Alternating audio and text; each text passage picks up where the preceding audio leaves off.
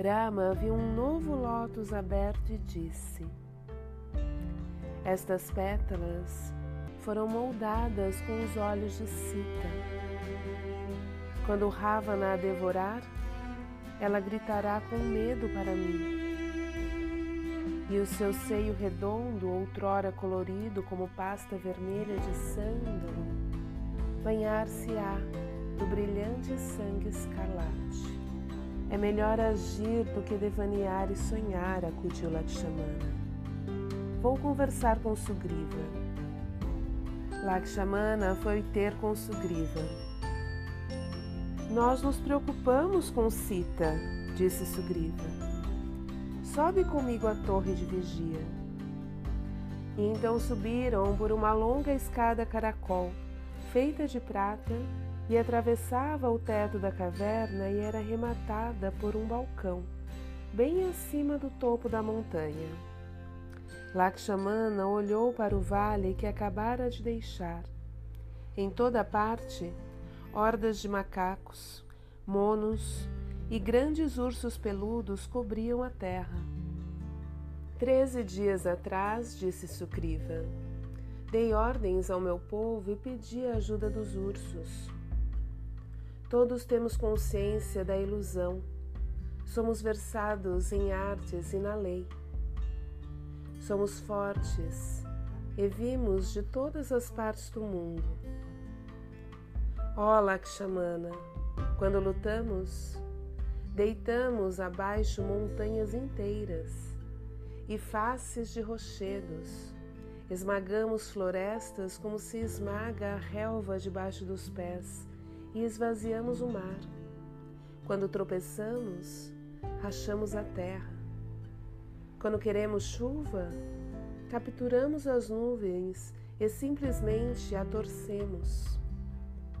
Quando realizamos uma pequena comemoração, o barulho derruba no céu os pássaros atordoados.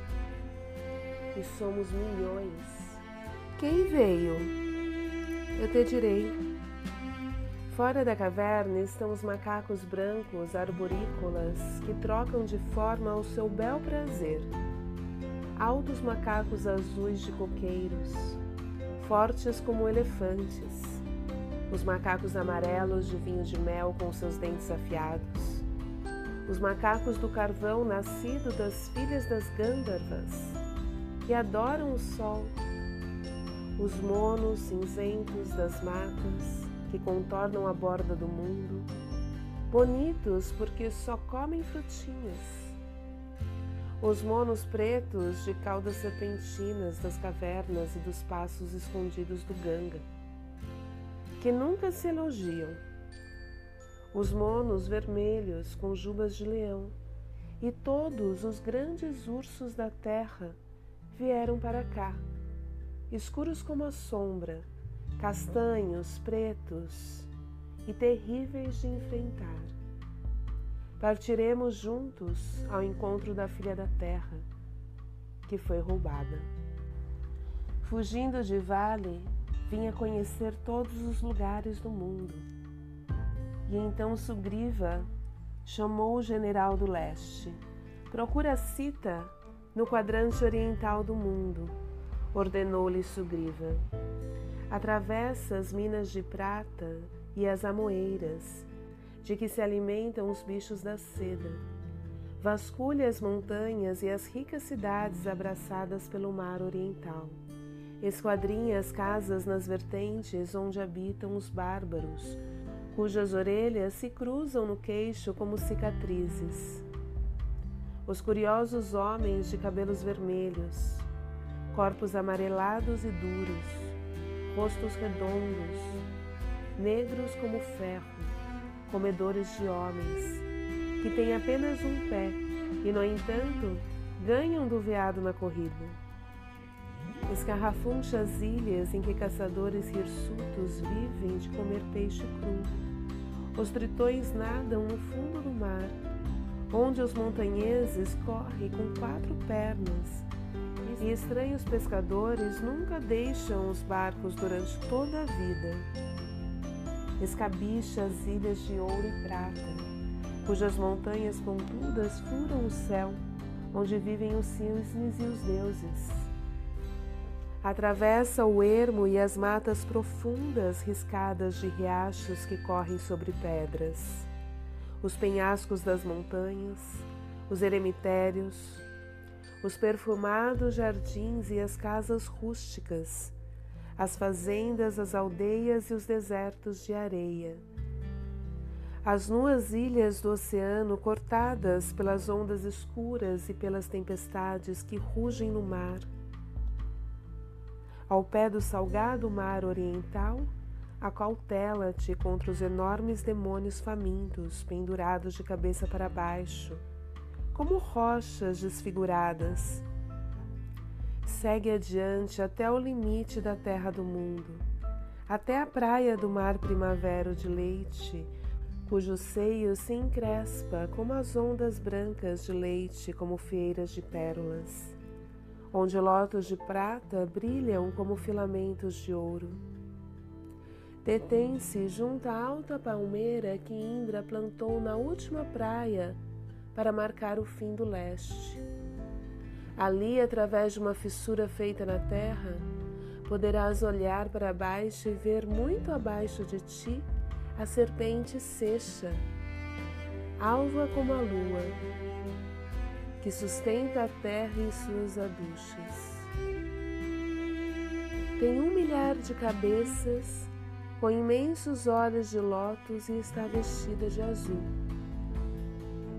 Mais para o leste, no fim do mar, arde o fogo submarino, saído da boca de um cavalo, que transforma o novo leite em água salgada do mar debaixo do vapor d'água efervescente para fazer as chuvas, à espera do momento em que o mundo termine da próxima vez para consumir como alimento todo esse assombroso universo de vida que se move e de criaturas imóveis.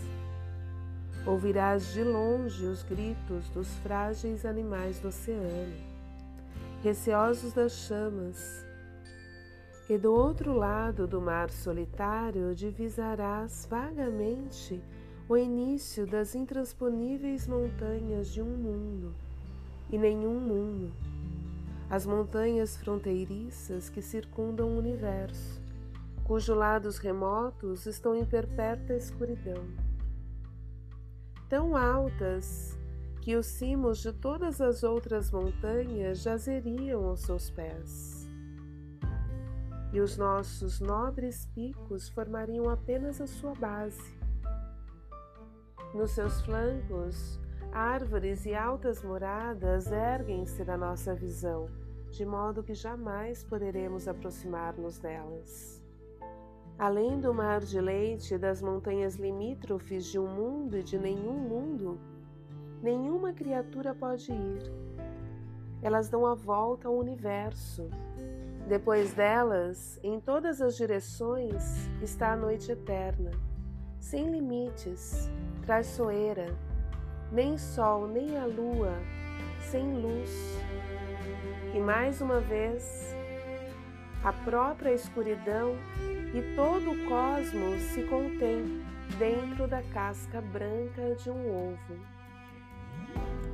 O macaco general do leste inclinou-se diante do rei girou sobre os calcanhares e dirigiu-se, teso, para fora da cidade das cavernas. Um quarto dos macacos soldados acompanhou-o. Então, o macaco general do oeste foi à presença de Sugriva. Vitória para o rei! Jaya! Jaya! Explora o oeste à procura de Sita, disse Sugriva. Procura-a com a força e com a habilidade, descobre o que lhe aconteceu. Fica sabendo se ela está esperando em algum lugar no caminho do oeste. Majestade, presta atenção no que eu vou dizer, continuou Sugriva. No oeste acaba a luz do sol e ali a bondosa dama da noite tem a sua casa. segue no rumo do oeste os frescos riachos das florestas que descem os lagos altos e frios.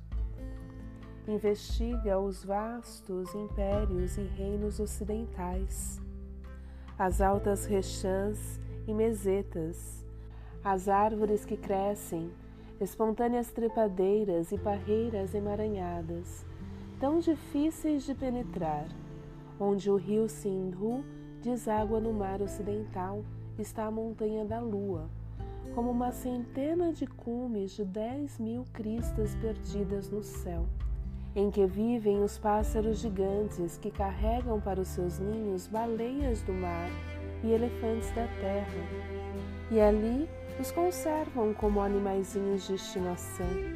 Tão grandes são os seus ninhos que os elefantes perambulam e vagueiam felizes dentro deles, comendo o suficiente, à sombra de árvores enormes, ao passo que ao longo das bordas onde se armazena a água das chuvas, as baleias nadam e mergulham. Escarrafuncha esse lugar, e perto daqui também os eremitas Gandharvas guardam comida para chuvas e mantêm pomares. Não tire nenhuma fruta deles, nem deixes que alguma dessas criaturas te veja. Além desse lugar, ergue-se a montanha do trovão de diamante. Íngreme montanha de diamante azul. Corres cascatas através de canais profundos dentro dela, e ao longo dessas águas escuras e rápidas, rugem javalis e leões, que estão permanentemente excitados pelo alarido e pelo eco das próprias vozes. A oeste da montanha começam as árvores de flores de ouro, que conduzem a sessenta mil morros baixos de ouro, que rodeiam a montanha do acaso. O sol afungenta a escuridão do mundo até esse ponto pode chegar até aí. Não vás mais longe, de onde o sol e a lua são expulsos, de onde nunca se vê nada. Olha para onde quer que imagines que ela jamais poderia estar. Volta aqui à minha presença dentro de um mês. Jaya Sugriva, Raja Maharaja, Jaya.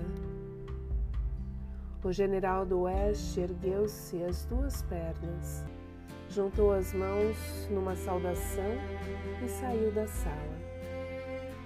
O urso general do norte, de pelame branco, tirou tranquilamente os sapatos de cetim à porta e, gracioso, entrou sem ser chamado, para ir ajoelhar-se diante do rei macaco. Ordenai, Senhor.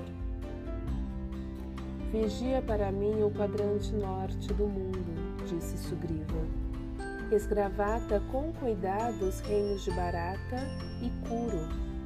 Adentra-te nas florestas raianas de cedros de Himalaia, em cujos contrafortes vivem as tribos de pássaros. Cruza o deserto sem vida, de arrepiar os cabelos que fica além delas, e penetras as terras encantadas dos curos do norte. Não percas a cabeça como animais selvagens que têm liberdade para ir e vir, vasculha a montanha Kailasa, pálida e prateada como a lua, e atravessa o palácio do Senhor do Tesouro, Vaishvarana, diante do qual se inclinam todas as criaturas que podem inclinar-se. Ao norte dali, cruza o Rio da Pedra, onde as apsaras nadam e folgam não deixes que a água te toque, mas salte sobre ela com a ajuda das altas varas de bambu que ladeiam as margens. Escarrafuncha entre as árvores dos desejos e as árvores que dão bebidas e pérolas em vez de frutos. E entre as lianas rasteiras que têm divãs e cobertores no caule, como melões, Examina os pássaros e as encostas a pique do gélido Himalaia, e atenta ali para o som de música suave e para os risos felizes, porque o que pode parecer à vista apenas uma vertente nua de montanha, serás a miúde uma ilusão que esconde pátios de recreio de serpentes nagas sobre um feitiço de invisibilidade. Descobre esses esconderijos e vasculha-os. Essa gente naga do Himalaia é abençoada e bem afortunada. Nunca fica triste nem deseja nada que seja bonito, mas todos os dias ganha maravilhosas capacidades e habilidades.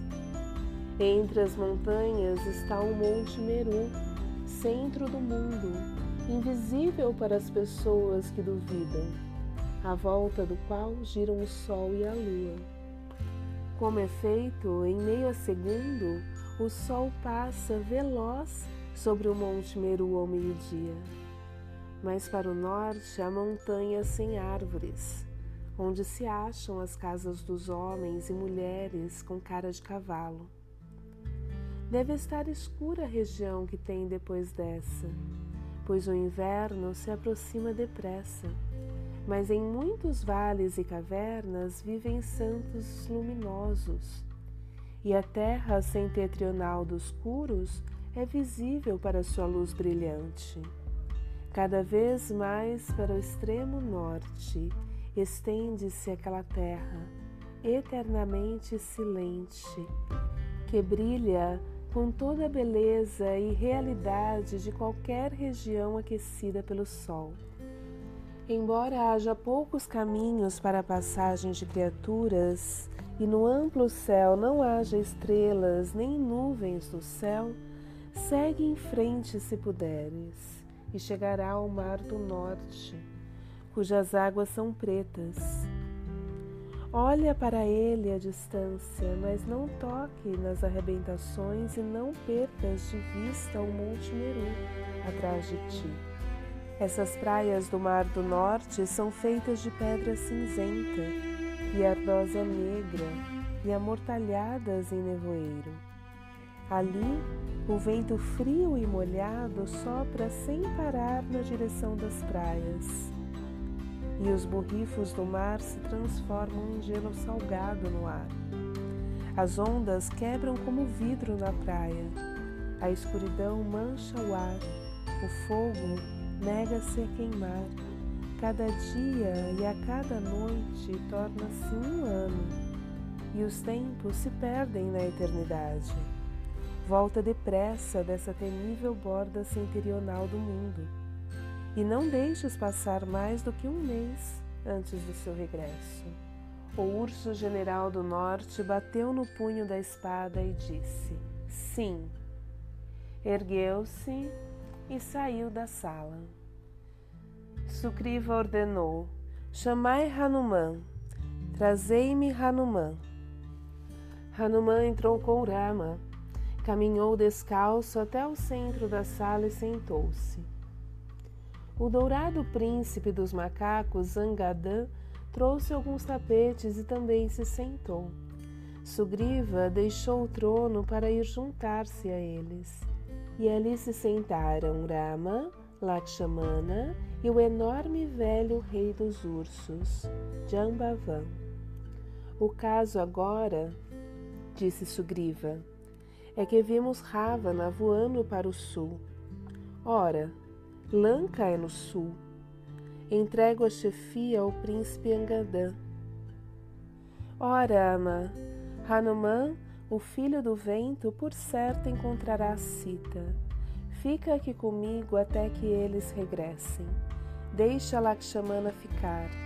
Deixa que Jambavan se vá e deixa que voltem todos dentro de um mês.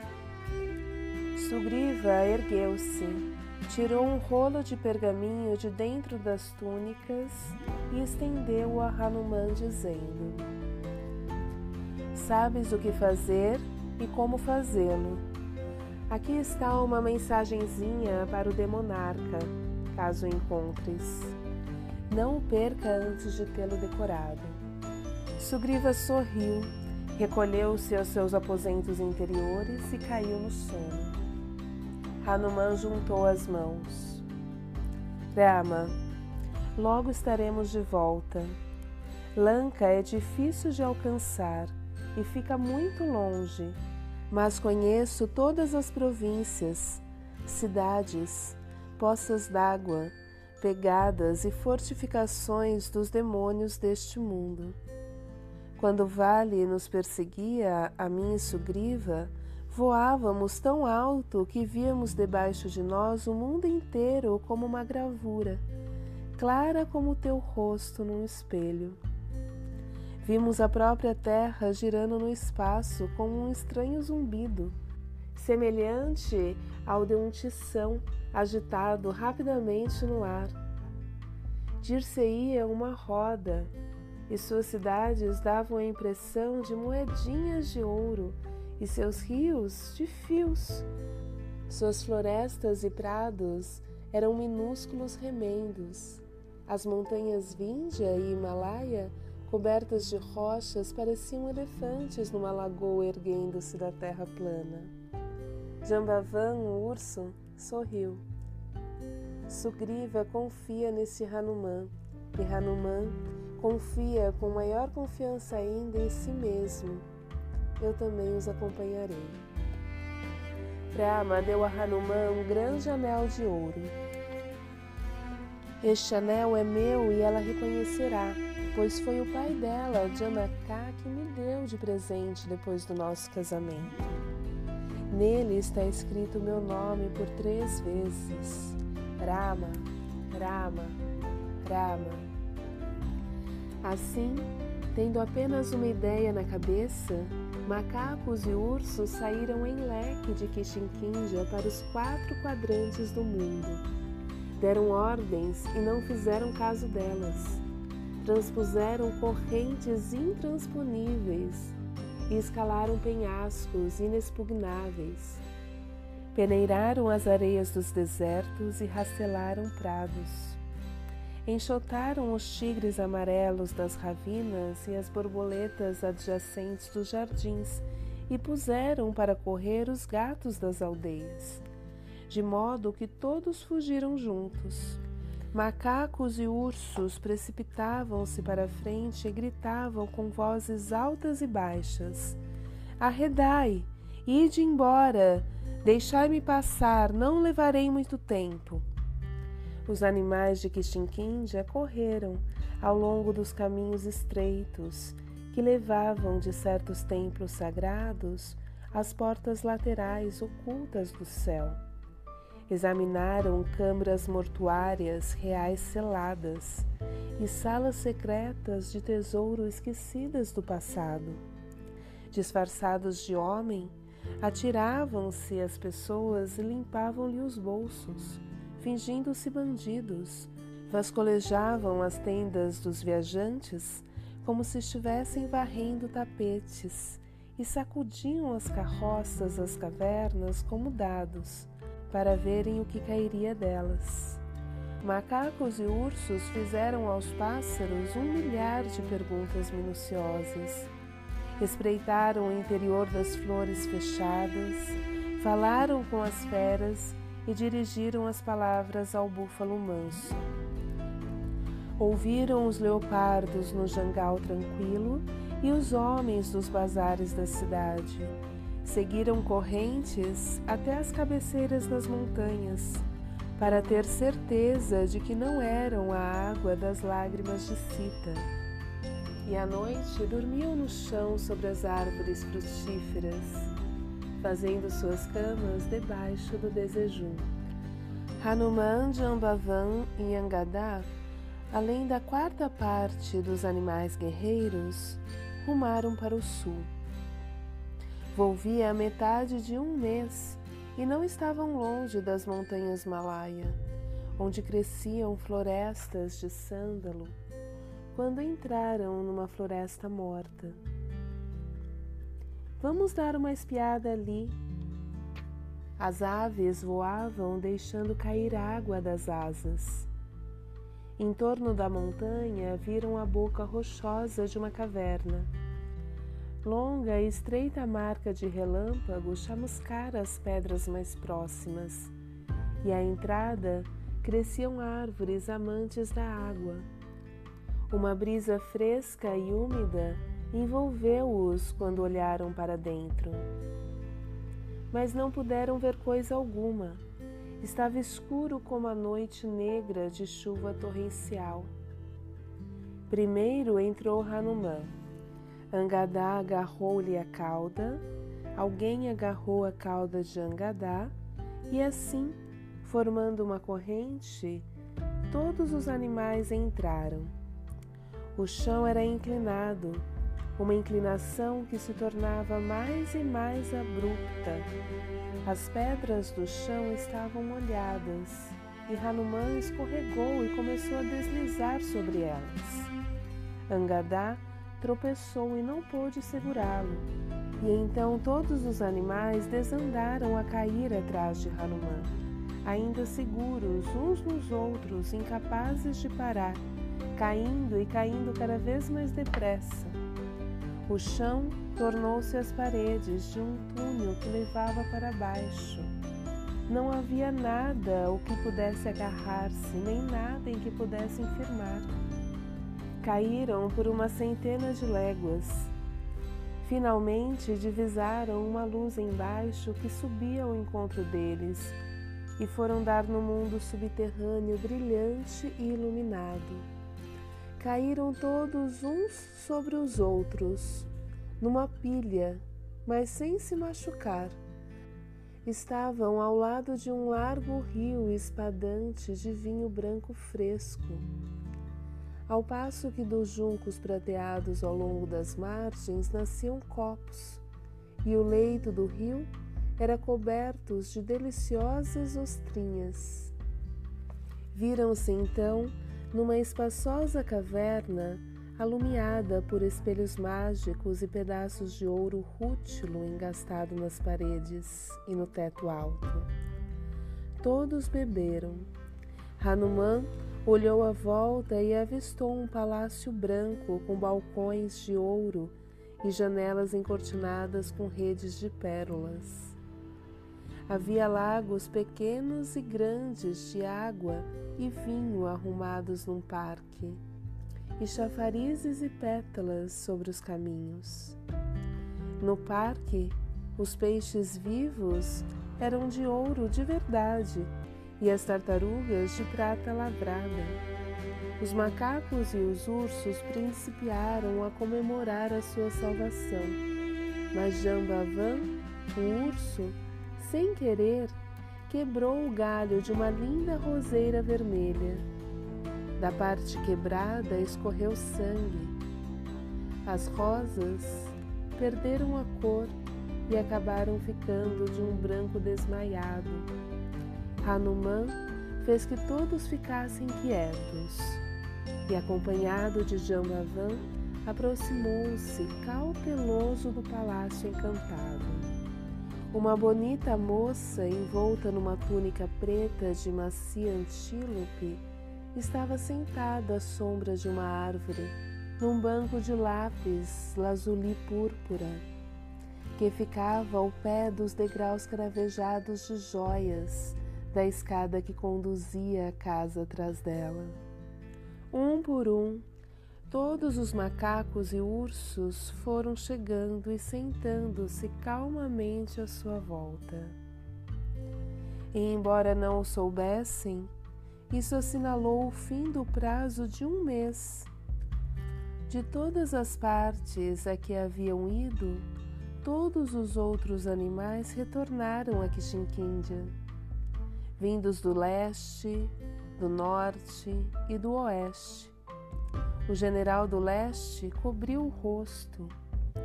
O general do oeste suspirou.